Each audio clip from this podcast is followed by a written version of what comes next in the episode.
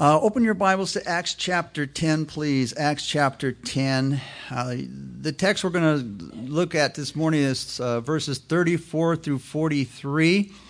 But I want to read to you verses one through twenty-four just to set up the background for verses thirty-four through forty-three.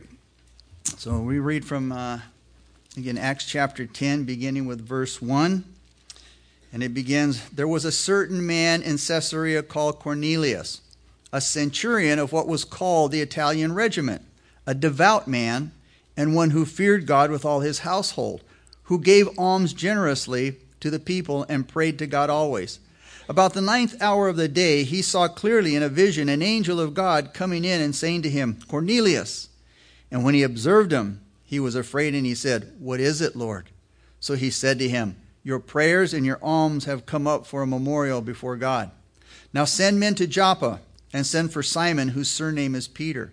He's lodging with Simon, a tanner, whose house is by the sea. He will tell you what you must do.'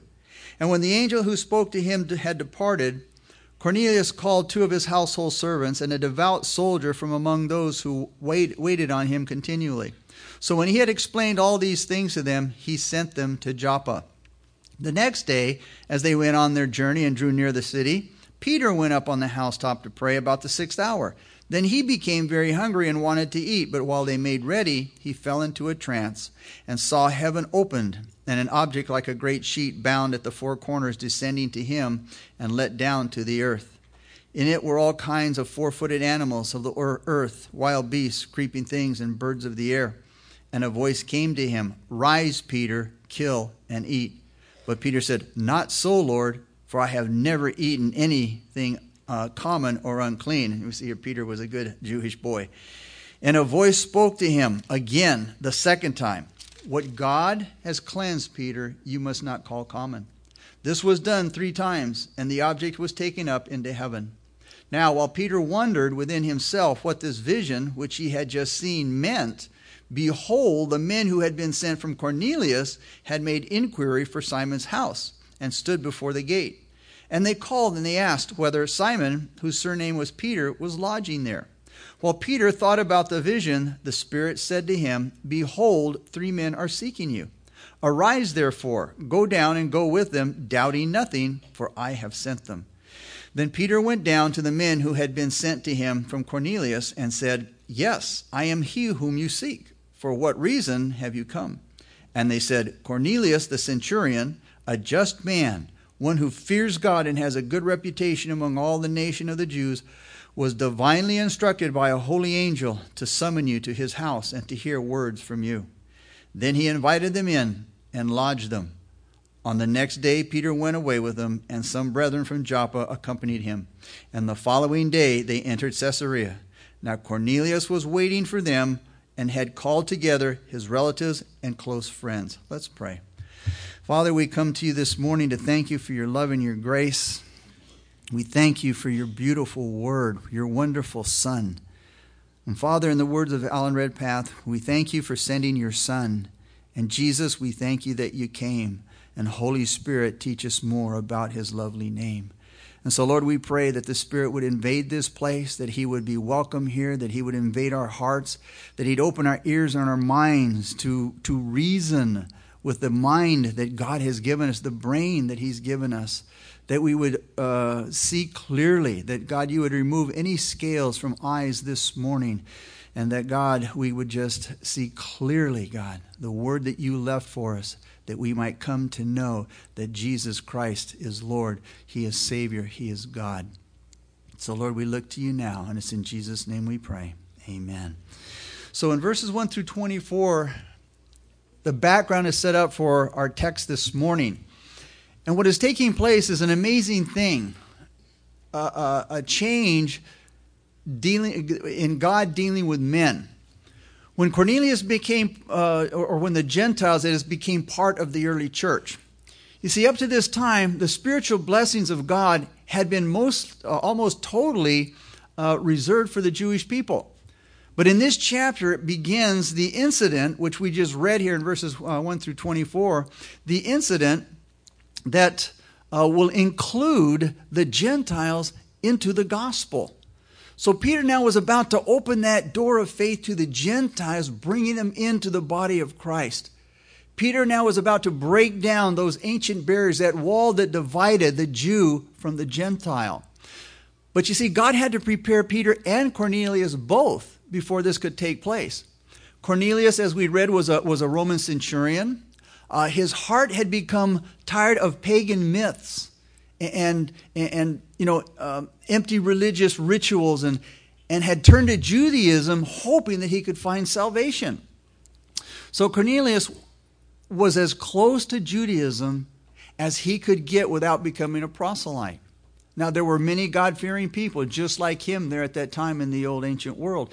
And they proved to be, because they were open and they were hungry, they, they proved to be a, a ripe harvest, ready for, a again, a spiritual harvest.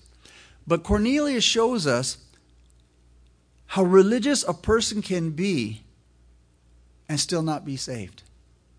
And that's important for all of us to understand this morning. If you're here this morning and you're not a believer yet, this message, if you're a thinker, an honest thinker, you can't help but come to a believing faith and trust in Jesus Christ. And so be honest with yourself this morning, as the evidence will be displayed, or I should be laid out before you. Again, it shows how religious a person can be and still not be saved. Cornelius was definitely sincere in his, in his obedience to God. In his in obedience to God's law, uh, in his fasting, in his prayers, his generosity to the Jewish people. He was he wasn't allowed, because because he wasn't a Jew, he wasn't allowed to offer his sacrifices in the temple. So he presented his prayers to God as his sacrifice. In every way, Cornelius is a type or a model of a respectable religious person, and we have a lot of respectable religious people in the world today. Yet he wasn't a saved man. You see, the difference between between Cornelius and many religious people today is this: Cornelius knew. Cornelius knew that his religious devotion was not enough to save him.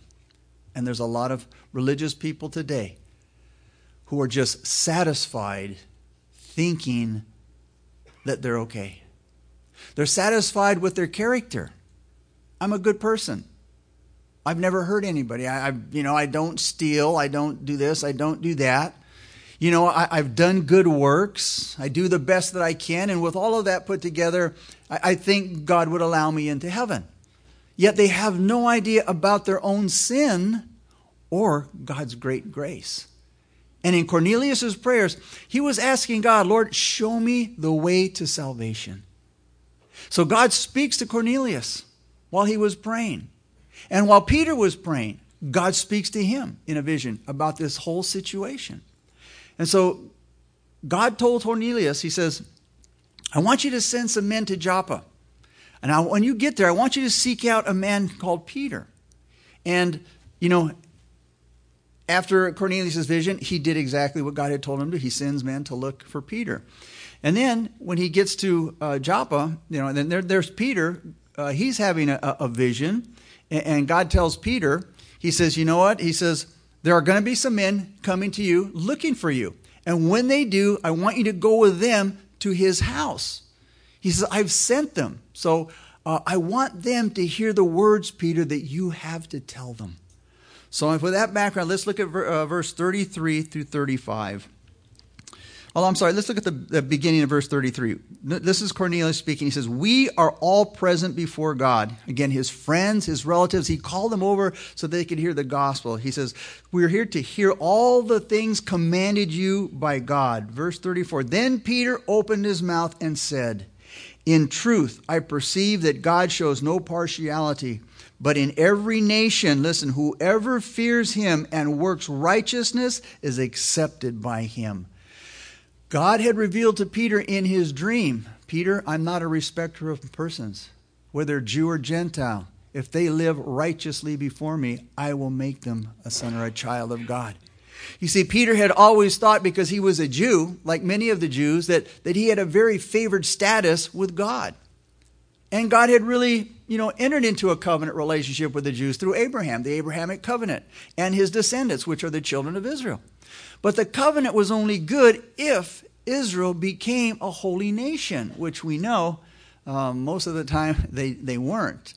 Uh, Israel was to be a light to the Gentile world, but the darkness of the Gentile world came into the nation of Israel, and they did not become, you know, a, a very good, you know, witness of God to the pagan nations. Besides that, the Abrahamic covenant and the new covenant both have unconditional promise that God made only to the Hebrew people. Promises that God still intends to make good to Israel one day. But the individual Jew was a man like anybody else. He needed a personal relationship with God. Peter, in his vision, suddenly saw that a righteous, God-fearing Gentile was just as acceptable to God as a righteous, God-fearing Jew.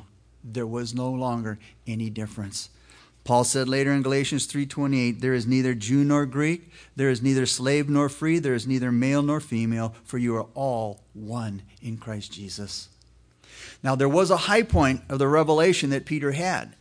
It started with the vision that Peter had of the sheet when it came down and all the, you know, things that were upon that. And, and then the door for the total breakdown of the wall uh, began with that to sep- that separated at that time the Jew and the Gentile. Look at verse thirty-six. "The word which God sent to the children of Israel, preaching peace through Jesus Christ, he is Lord of all." Peter's sermon seems to be a short version of what the apostles preached. And a review of Mark's gospel is often thought to be a reflection of Peter's pe- preaching. Peter seems to assume that his listeners, living like they did in Palestine, had some general knowledge about the story of Jesus Christ, like many people do. They just have a general knowledge of Jesus Christ. But he reminded his Gentile listeners in verse thirty-six, notice, that the Word, the Word was originally sent by God to the children of Israel. And for thousands of years, God had spoke through the prophets only to Israel. His last word had been sent to Israel. It was a word of peace, it says in verse thirty-six. In other words, it had been brought down to earth by Jesus Christ through the incarnation. He was the Word that was brought down. He is the living Word who came to earth. Peter said, he's the one who is Lord of all. In other words, the Lord Jesus Christ was God in the flesh, the Word in the flesh. And in Jesus Christ, the Word had been made flesh. God had transformed deity into humanity. God became man, the living Word of God. The Lord Jesus Christ had come to bring men to God's great offer of peace and salvation. Then Peter, he started pointing people, those that were in the house of Cornelius, Cornelius, his friends, his relatives, he began to point them to Jesus Christ, and that's who we need to point them to. We need to remember that. We don't point them to a church. We don't point them to a pastor. We don't point them to anything but Jesus Christ, because he's the one who has what we need. It's important that we, you know, we, re, we remember that. That was the main point of Peter's message, not Judaism, not some religion or list of rules. It was Jesus Christ, the Son of God. Look at verse thirty-seven. "That word you know, which was proclaimed throughout all Judea and began from Galilee after the baptism with John, which John preached." So he says, that word you know, you, you'd heard about it. You heard about this Jesus who was crucified. And as Paul would say later to King Agrippa, this thing was not done in a corner of the world somewhere. This wasn't done for just where just a few people knew about it. It was it wasn't done in a corner somewhere.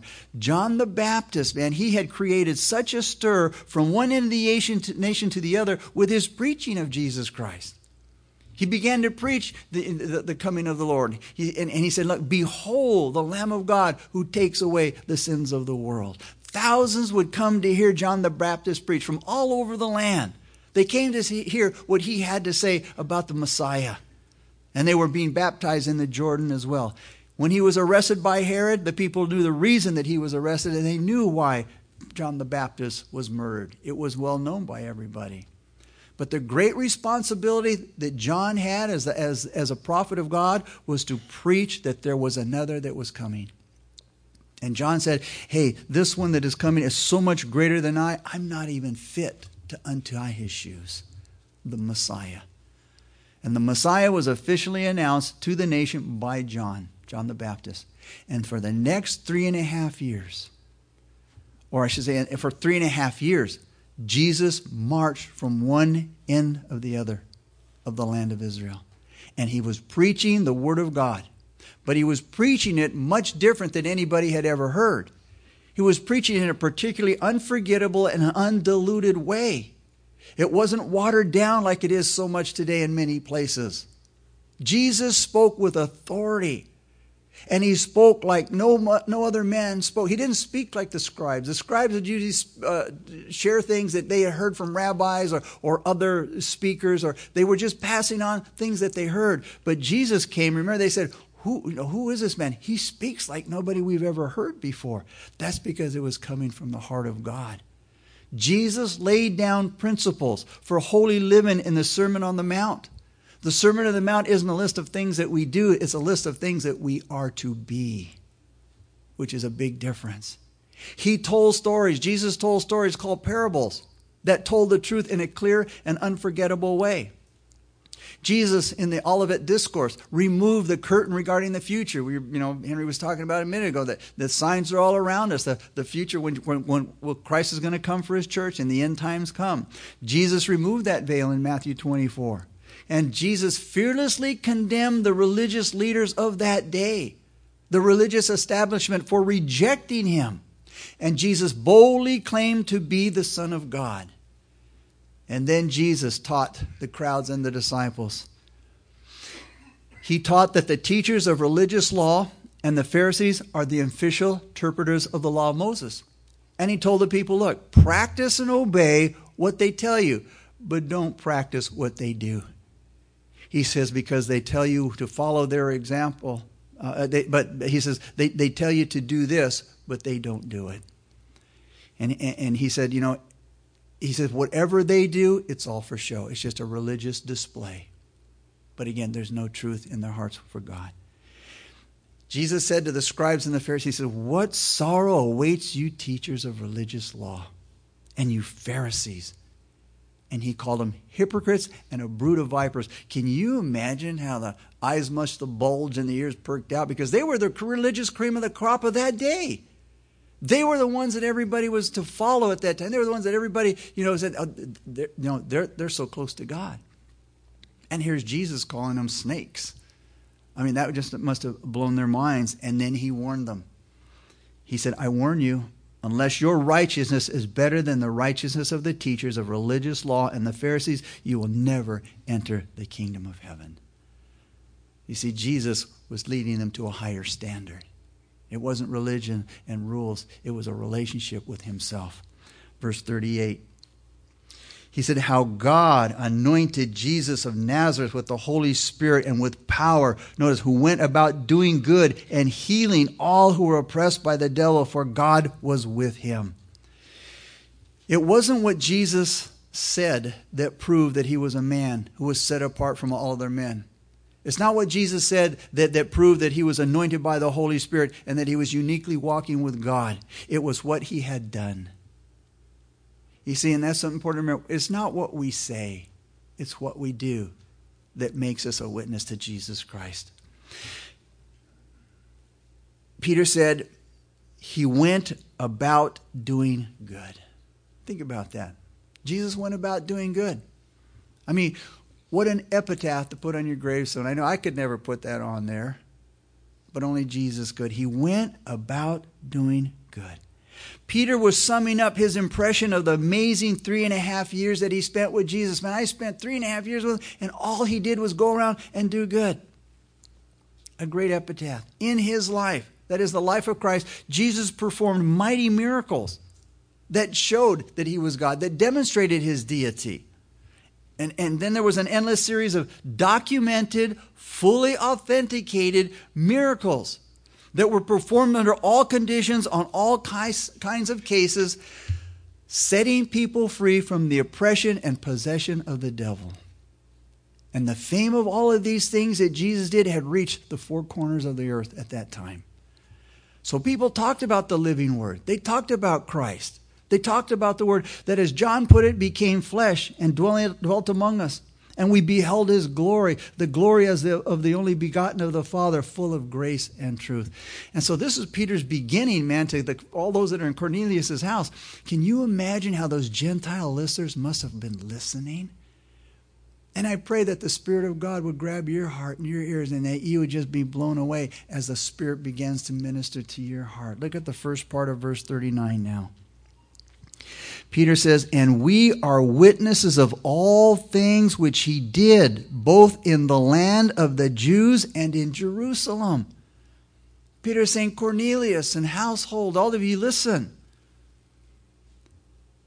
He says, it's fully authenticated by us eleven witnesses, us men who spent crucial years in the company of the Son of God. He's saying to them, look, we went where Jesus went. We lived where Jesus lived. We saw everything that Jesus did. We heard everything that Jesus said. We are witnesses of, of his actions. We heard his conversations. We saw his character every day and every night. We are totally credible witnesses. We've been chosen with the same care that our, our courts today would choose in choosing a trial jury. And if you're an attorney, what is the best witness you can have? An eyewitness, juror, an eyewitness who has seen the event that's being tried in court. You can't get anything better than an eyewitness jury. They were truly meant to be a type of a jury, chosen from different classes of men, men from different backgrounds, different educations and ages. For example, John was young and impressionable. Peter was a hard-working, impulsive fisherman. Simon Zelotes, he was from that passionate company, company of the Zealots whose political ob- objectives were to free the country from Roman rule. Nathaniel and Thomas, they were inclined to be skeptics, like a lot of us many times are. Matthew had been a hard-nosed businessman. He was a tax collector. He was on Rome's payroll, collecting the taxes from Rome and then pocketing some for himself. His own countrymen thought, man, what a traitor he is. He's a traitor to his own country. Andrew had an attractive personality because he went around and, and bringing people to Jesus. He was, you know, one of those guys who was bringing everybody to meet Christ. And then we have Philip. He was kind of an analyst. He was calculating. You know, he was figuring everything out. You know, James was a businessman. So we have all of these different men that were there who had seen and lived with Jesus for three and a half years, who were witnesses of all of these things. Peter assured Cornelius there in that first part, uh, first part of verse thirty-nine, he said, Cornelius, we are witnesses of all these things. Peter said, look, you guys, me and the other guys, we witnessed the reality of Christ. All of the wonderful stories told about Jesus Christ in the Gospels were true. The things that Jesus said, as they're recorded in the Gospels, are true. All thirty-six miracles that Jesus performed later on, recorded in the Gospels, they're true. And the countless others that are grouped together in short form, they're true. Keep in mind, look at Peter as he's standing in Cornelius' house, and he's looking out at the guests and Cornelius and the relatives, and he's telling them these things. He's telling them, look, Jesus did change water into wine. I know, I drank some of it. Jesus did walk on water, you guys, and so did I when Jesus commanded me to come to him. Jesus did raise Jairus from, uh, Jairus' daughter from the dead. I was there for that too. I saw the whole thing. Jesus cleansed lepers. He even cast out some of the most ferocious demons I have ever seen. I personally saw all of those things, you guys. I saw Jesus transfigured on the mountain in his glorified body. I saw that too. I was there. It's all true. So there's something encouraging about Peter's words there in, in verse thirty-nine. He said, you guys, we are witnesses. We saw it all. And if Peter had been telling lies, there was a whole generation that was still alive at that time that was able to stand up and say, hey, Peter's nuts. You know, Peter's just, you know, he's just not with it today. But no. Nobody stood up and, and, and challenged him. Nobody, you know, they would have been able to say, no, it's not true. But that's not the case. Peter was telling the honest-to-God truth. The life and the miracles of Jesus of Nazareth, he said in verse thirty-nine, notice, both in the land of the Jews and in Jerusalem. They were done everywhere. It was public knowledge. It was so well authenticated by public opinion that his words did not need to be verified. Almost everybody knew the general outline of the story to be true. They'd heard of it throughout the land. Peter and the other ten disciples were special witnesses because they had been with him all the time. C S Lewis, who offered the many books, but in particular this, what I'm going to share with you, he, he wrote in his book, Mere Christianity. And this is where we have to start putting on the thinking cap. He said, we have to take reality as it comes to us. We can talk all day long about what something should be like or what we would have expected it to be like. For example, when something happens, let's just test my heart, my wife's heart attack on, on, on Tuesday. Now, when it really comes to it, I have to I have to accept it as it is. We can talk all about all about like what it should be like. Well, you know, she should have never had that. Why did this? I, I wouldn't have ever expected that to happen. I think it. We and we can go on like that all we want. But that's my own idea, my own opinion. And see, we do that with Jesus Christ. Well, I don't know why. Why, why did God, you know, have Eve bite the apple or the tr- take the fruit that she wasn't supposed to eat? Why did God do that? Why didn't He do it another? Why this? Why that? Well, I don't think God. That's my own opinion. That's my own thinking. We need to accept the reality for what it is because God is in control. Even though I cannot see why it should be the way it is, even though I can't understand why something happens in my life or my wife or, or anything in my life, God is in control. But I can tell you why I believe it happened, because He's God. And it seems clear as a matter of history that Jesus taught His followers that the new life was commanded in this way through Him. In other words, I believe it on His authority. His authority. Believing things on authority only means believing them because you have been told about them by somebody that you think is trustworthy. You live your whole life like that. Why not when it comes to believing in Jesus Christ? C S Lewis says ninety-nine percent of the things you believe are, be, are, are, are believed on authority.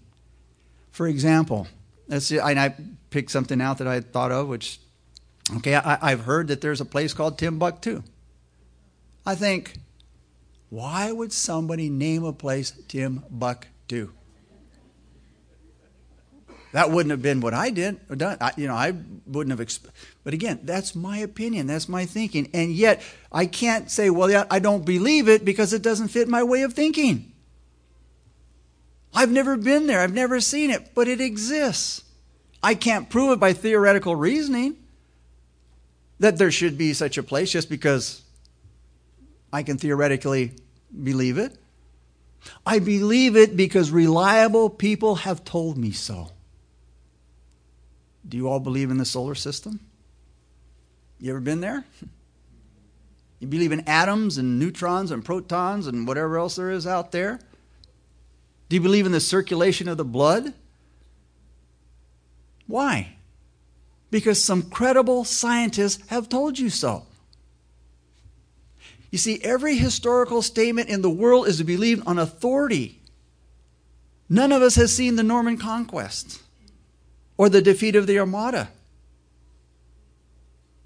But you see, credible authority documented it all and has told us so.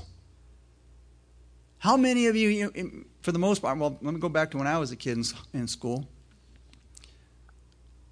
checked the, the history books? What your kids are taught in history. I don't know that anybody's ever asked for the, uh, the, the the person that wrote the book or the people that, that researched the material and, and say, okay, well, it, this is this is right on. No, we, we trust that credible, credible, credible people, people who have authority on the subject, have put the book together. And we just say, okay, and we live with it. We go with it. None of us could prove, again, that those things that existed, the Norman Conquest or the, or the defeat of the Armada, we couldn't prove that by pure logic, like you could, something, you could prove something in mathematics. We believe them because people who did see them have left written records telling us all about them. We, in fact, live on authority. You do this every single day in your life. How many of you have ever flown on an airplane? Did you ever go and talk to the pilot? You ever find out where he was trained or if he was trained? You ever look at his health record? How much experience he had? Did you ever ask to check the flight records, the service record on the plane? I used to be a jet, a jet engine mechanic in Vietnam, and I, I know what those things do. Did you ever check to see if it when the last service was? Or how many problems the plane had, or how many times it was grounded because of, of, of problems? I watch people, because I hate flying, that's why I look at these people and I go, they just tatting away and getting on that plane. I mean, just as sure as can be that they're going to get to their destination, and yet they haven't researched anything. And yet when we have some of the greatest and most authoritative documentation that Jesus Christ came and he lived and he died and he resurrected and he's coming back for us again, and one day we're, we're going to go to heaven or hell, the most important thing we need to know, well, wait a minute, you know, I, I, how can you believe the Bible? How can you trust the Bible? Because you have authoritative documentation that's been left for us so that we can know beyond a shadow of a doubt that Jesus Christ is Lord. How important it is that we use the same everyday thing. How many of you call up to your job every Monday or through the week and find out if it's still there to make sure that, okay, you know. No, you live by faith. You get in your car. You go down there because you believe it's going to be there. We do that every day. We live by faith all day, every day of the week. Because we live on fact. Verse thirty, the second part of verse thirty-nine now. Well, let's go ahead and read the whole verse. And we are witnesses of all things which he did both in the land of the Jews and in Jerusalem. Notice, whom they killed by hanging on a tree. Because the eleven disciples, here, remember Judas is out of the picture at this point. Because they were, uh, these eleven disciples were witnesses to everything that, that, that, that they saw. Peter here now charges the Jews, okay, with the crucifixion of Jesus Christ. But the Romans were involved too. It's well known that, again, the Jews killed people by stoning, but hanging on a tree was a Roman form of execution. So indirectly, while Peter's blaming the murder of the innocent man, which was no ordinary man, but the Son of Man and the Son of the living God, he was or, you know, um, blaming primarily the Jews. It was Pontius Pilate, in the end, who signed the death warrant that, that, that You know, he, even he had said over and over again, you know, I, I can't find any fault in this man. It goes back to what does it say that Peter said? He went about doing good. They couldn't find any fault. His own wife said, look, I had a dream last night. Leave this man alone. The chosen witnesses had seen the death of Jesus Christ. Peter was there at one of the mock trials. John was there almost to the very end of that horrible scene until Jesus passed on the care of his mother to John. And that Jesus of Nazareth, Nazareth had died on a Roman cross, cursed by the Jews, was and is a historical fact. Verse forty through forty-one. Now, he says, him, speaking of Christ, God raised up on the third day and showed him openly, not to all the people, but to witnesses chosen before by God, even to us, who ate and drank with him after he arose from the dead. Peter now is coming to the crux, the heart of the message. He's coming to the greatest fact of all. And we just celebrated that greatest fact last Easter. The resurrection. The heart of all of the apostles' preaching. And you see, this is what sets Christianity apart from all other religions, and that's why Jesus Christ is the most important person that you need to know. Because we, what, what sets us Christianity apart from all the other religions is because we don't preach a religion. with all of its ceremonies and all of its rituals and all of its rules that go along with it. We preach a risen, living Lord, Jesus Christ. Christianity doesn't say, hey, come and keep the commandments. Christianity doesn't say, or, or comply with these ordinances, or, or worship these relics, or, or, or perform these penance, penances, penances. Christianity says, come see a man. Come see a man. The resurrection of Jesus Christ, like everything else about him, was public knowledge in the country. As Paul said, it wasn't done in some corner, somewhere hidden in the world.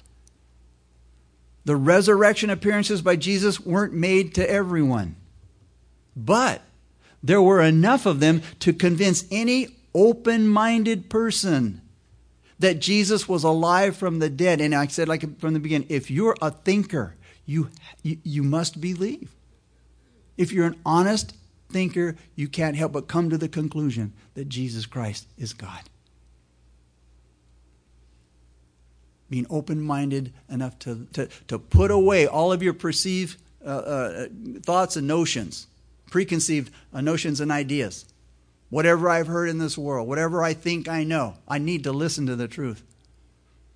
I need to make an educated decision based on the authenticated, documented reality of Jesus Christ. On one occasion, Jesus appeared to a group of more than five hundred people.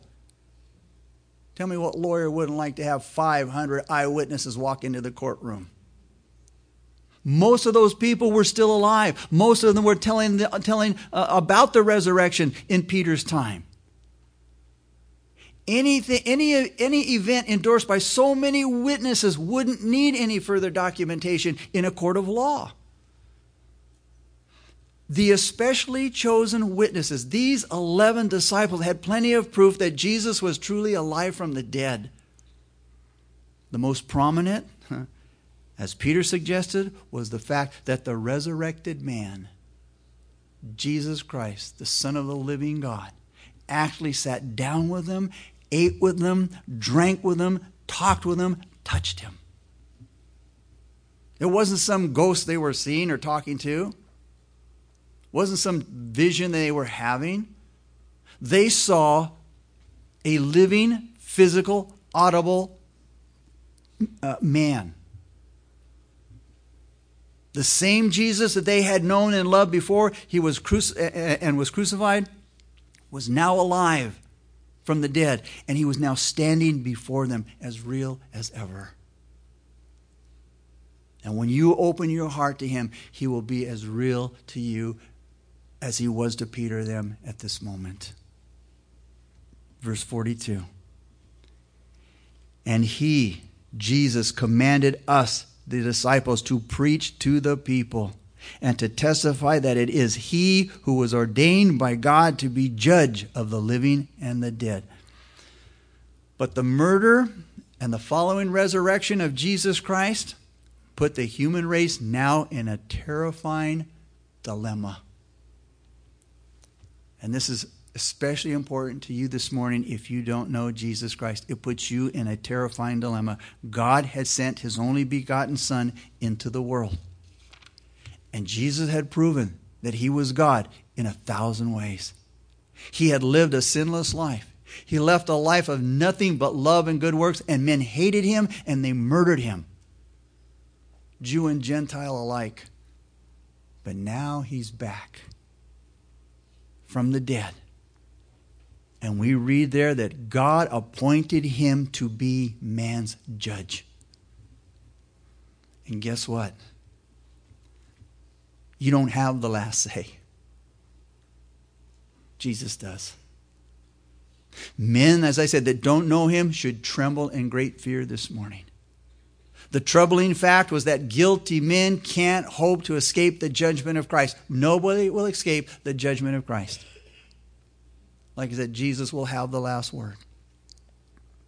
And when you stand before him on that day, there will be no excuses accepted, especially for hearing the message this morning. Doesn't matter how loud you scream, or how, how, how many tears you weep, no matter how much pleading you do. He'll say, depart from me. Depart from me. I never knew you. You won't get another chance. That's why this moment is so important. Because you're not guaranteed, you're not, God forbid, you're not guaranteed getting home today. He holds our heart, our life, his, our breath in his very hand. He's in control. God is definitely not going to let men get away with the murder and the rejection of his son forever. Verse forty-three as we close. To him, that is Jesus, all the prophets witness that through his name, notice, whoever, open invitation, believes in him, that means to obey and to trust in him, will receive remission of sins. There's the good news. There's the good news. God has delayed his judgment for over two thousand years, and he's been pouring out his grace instead for over two thousand years. Because God is giving men a chance to change their minds, to seek his mercy and his grace, and to come to the living Savior and to receive forgiveness of their sins from him instead of well-deserved hell, because that's what we deserve. God is, God's word says he's not willing that any man should perish. God doesn't, God doesn't want anybody to go to hell. And if we anybody does, it's not that God sent him. It's that they chose to by rejecting the offer of salvation. The most important thing is to believe in him, and the word actually means to trust and to obey him. Not, to, not just to give an intellectual acknowledgement. Yeah, I believe that Jesus lived at one time. Oh, I believe that Jesus existed. That's not what it means. It means to wholeheartedly trust the living Son of God. This is what Peter's message was all about. Peter, at this point, again, picture him, he's in Cornelius' house. He's facing, kind of like I'm facing you. And he's talking to Cornelius and his relatives and his friends. And he's saying, now, you are faced with a decision. What are you going to do with the resurrected man? What are you going to do with this man called Christ? They had to do something now. Would they just walk out the door now and go, man, that was that was cool what Peter had to say? Like a lot of people do when they leave church. Oh, that was a neat message. But what will you do with the message? You're faced with a decision. Again, they, how they had to do something about this wonderful Savior, Jesus Christ of Nazareth. And so do you. Jesus said, I am the way, the truth, and the life, and no one, and no one is pretty easy to understand. Some people say the Bible's hard to understand. No one will come to the Father except by me. Well, wait a minute, Joe. Isn't that kind of narrow? You bet. But it's wide enough for everybody to come. How many times have we heard, well, you know what, there's a, there's a, there's many roads that lead to heaven. Oh, no, there's not. If I invited you to my house for dinner this weekend, I said, hey, you know, I, you're, all, you're all invited. You said, well, what's your address? I said, take any road. They'll lead you there. Exactly. You see how ridiculous that statement is. That's why God left us an authenticated, documented record of who Jesus is, so that when he came, we wouldn't mistake him for any other savior, so-called savior, or religious leader. What about Buddha? What about Krishna? What about Muhammad? What about Gandhi or whoever? He says, they were all good religious guys. Yeah, good is not the question. Were they perfect? There was but one perfect. There's but one who died upon the cross for our sins. Not only that, the rest of them are in their tombs still. Jesus has risen. And when Jesus said, I am the way, he eliminated every other way. Forget about it. Because he died upon the cross for our sins. Nobody else. He's the truth, the only truth. And he's the only way. The eternal way. We got to come God's way. It's important that we understand that. Then Jesus said, Not everyone who says to me, Lord, Lord, shall enter the kingdom of heaven, but he who does the will of my Father in heaven. Many will say on that day, to me in that day, Lord, Lord, have we not prophesied in your name, cast out demons in your name, and done many wonders in your name? And then I will declare to them, I never knew you. Depart from me, you who break God's laws. Can you imagine? Those people going all their life, maybe like Cornelius, who was a, uh, you know, uh, who wanted to know God and, and, and got as close as he could to God, but knew that it, it, he, there was to be more. And those who claim, well, you know what, you worship your way, I'll worship my way. You better worship the right way, the way, Jesus Christ. Because on that day, you start to claim to Jesus, well, you know, Jesus, I, you know, I went to church every day and I did this in your name and I gave in your name and I, you know, I went here in your name. He's going to go, I never knew you. And when he says, I never knew you, he doesn't mean that he doesn't know who you are. He knows all of us. But when he says, I never knew, he means in in, a, in terms of a personal relationship. Notice again, it, it's not what what everyone says, but what everyone does.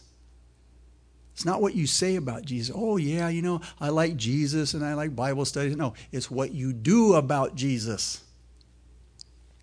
What are you going to do with him? That's the key this morning. Jesus said, behold, I stand at the door and knock. And if any man will open that door, I will come into him and have fellowship with him and he with me. And Jesus has been knocking at the door of your heart this morning. Will you ignore the knock? Or will you open the door? There's a story about an art exhibit where this man had painted a picture of Jesus knocking at the door. And I, I, I've seen them. You, you've probably seen those pictures in Christian bookstores, Jesus knocking at the door. But in this particular picture, the man that was observing the picture, he looked, he was studying, there's something wrong with this picture. And he looks, and, and he saw. And he told the, the man who painted, who was there, you know, answering questions. He said, wait a minute, sir. He says, you left something out of the out of your picture. And he goes, what was that? What's that? And he says, well, there's no doorknob on the door. He says, well, young man, he says, that's because it has to be opened from the inside. And you see, that's what Jesus wants you to do. He's not going to knock the door down. You know, that's the only limitation that God has. Your will. Your will. God will allow you to reject him.